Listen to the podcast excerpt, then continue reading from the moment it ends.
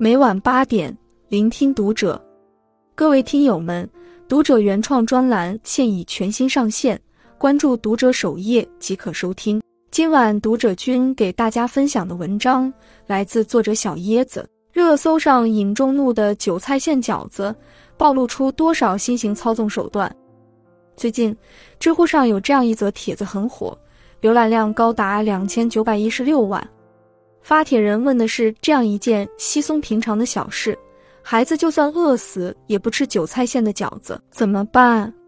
评论区里和我一样困惑的人不在少数。家长为什么这么执着于让孩子吃不喜欢的韭菜饺子？建议饿死孩子。韭菜这么珍贵的东西，一定是亲生的，孩子才不是，对不对？有人给出了一个简单又完美的解决方案：孩子，我不要吃韭菜馅的饺子。妈妈，好的，那我们吃白菜馅的饺子。孩子笑着说：“好的。”是啊，为什么要强迫孩子吃一个并不会影响身体健康的东西呢？不吃韭菜馅，可以吃白菜馅、香菇馅、芥菜馅啊。为什么一定要吃韭菜馅？有人则说出了自己的亲身经历：在上大学之前，他从来不知道世界上有种蔬菜叫茼蒿。一次跟同学聚餐，有人点了，他吃了觉得挺好吃，就问了名字，记住了。放假回家的时候，妈妈问他想吃什么蔬菜，他说想吃茼蒿，妈妈也没说啥。晚上吃饭，桌上摆着的却是苋菜和白菜，答主还以为他们那没卖茼蒿这种蔬菜。结果吃饭的时候，妈妈问他为什么光吃白菜不吃苋菜，答主解释说。自己不喜欢吃苋菜，感觉吃了后有种味道在嘴巴里，很久都散不去。妈妈就发火了，摔了筷子，大骂他是奇葩，居然喜欢吃那么难吃的茼蒿，不爱吃那么有营养的苋菜。答主这才知道，原来他长这么大没吃过茼蒿的原因，是因为妈妈不爱吃茼蒿，所以家里从来不买，而不是他们那没有这种菜。原来家长所谓的孩子挑食。孩子不能不吃什么菜，大部分情况下是家长自己爱吃这种菜，同时家长不能接受你不爱吃这种菜。至于你能吃出怪味，你吃了过敏，这跟他又有什么关系呢？家长更多在意的，其实是孩子不应该忤逆他的选择罢了。小小的韭菜馅饺子背后折射出的是多少操纵欲极强的家长和多少被迫沦为提线木偶的孩子。点开各大社交平台，你会发现，多少人至今活在被家长操纵的阴影里。有人从小到大都不爱吃鸡肝，觉得难以下咽，但妈妈却拿着勺子硬塞给他两块大鸡肝。他原本想着先答应下来，趁妈妈不注意再扔掉，妈妈却要他当着面吃下去，因为知道他最讨厌吃鸡肝。他拒绝了，妈妈当场把筷子勺子扔进垃圾桶，转身就走。他只好用手抓着食物吃，因为太烫，嘴里的溃疡被咬出了血。那一刻，他崩溃了。有人今年二十七岁，英硕，优秀毕业生，各种拍摄奖项拿了十几个，工作生活从没让家长操过心，都是自己租房搬家找工作，从未伤害过别人，性格开朗大方，独立有耐心。然而，他的妈妈因为他多打了一个耳洞，就哭了。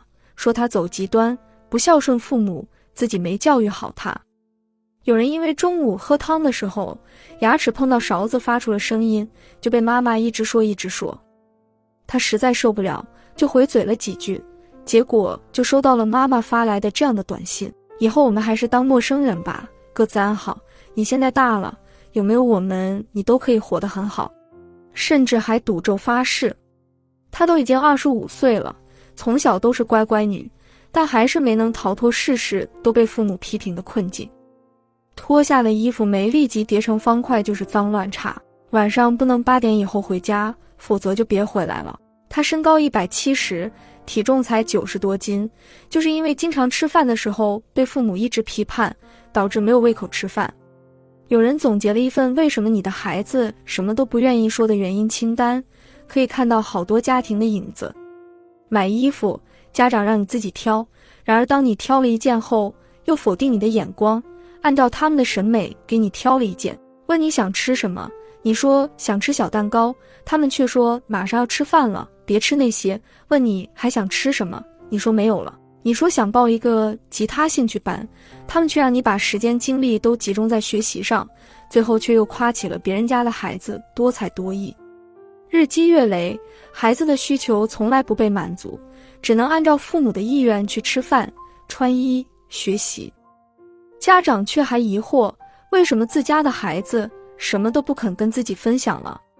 问他什么都只说随便。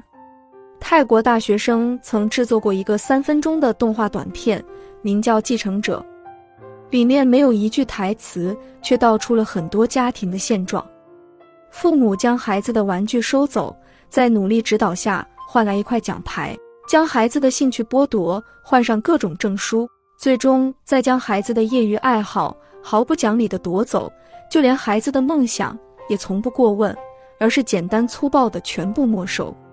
孩子的手脚上都长出了长长的线，他被操控着，被迫踏上一级级台阶，但每一步都不是自己想走的路。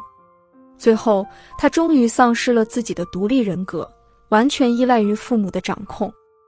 而他的父母如愿以偿，孩子的每一步都在他们的计划中成长为他们眼里完美的模样。但最恐怖的一幕出现了。爸爸妈妈的身上也同样被各种线拉扯着，父母的控制欲把孩子变成了傀儡，一代又一代，没有尽头。就像弗洛姆所说，教育的对立面是控制，把掌控欲错当成爱和教育，是为人父母最大的悲哀。两条建议，读者君想要送给你：一，每一个孩子都需要学会设立自己的个人边界。所谓个人边界。简单来说，就是一种自己创造的准则、规定或限度。当别人越过自己的界限时，你要对此做出反应，学会拒绝，而不是任凭对方一再越线，即使对方就是自己的父母。你必须意识到自己是完全独立的个体，跟别人在观点、想法、情绪上不一样是正常的，不该被任何关系所捆绑和控制。世上没有任何一种爱。是要以牺牲自我为代价，懂得为自己设立健康的个人边界。当别人试图越线并操纵你时，表明自己的态度，尊重自己的正常情绪。只有这样，才能将自己人生的选择权重新掌控在自己手中。二，每一位家长都需要学会尽早促进孩子独立。伦敦大学的一项研究表明，父母的控制行为。和孩子以后生活中的心理健康问题之间存在关联。家长控制欲过强，孩子长大后独立性较差，依赖性较强，幸福指数较低。就像作家尹建莉在《最美的教育最简单》中写道：“父母的第一任务是和孩子亲密，呵护孩子成长；第二个任务是和孩子分离，促进孩子独立。生命中最深厚的缘分，只在这渐行渐远中才趋于真实。”少一些掌控，多一些尊重，不要过分管控孩子的情绪、习惯、行为，才能让孩子真正的走向独立。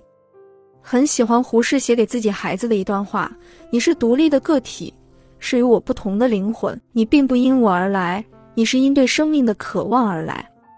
你是自由的，我是爱你的，但我绝不会以爱之名去掌控你的人生。”关注读者，感恩遇见。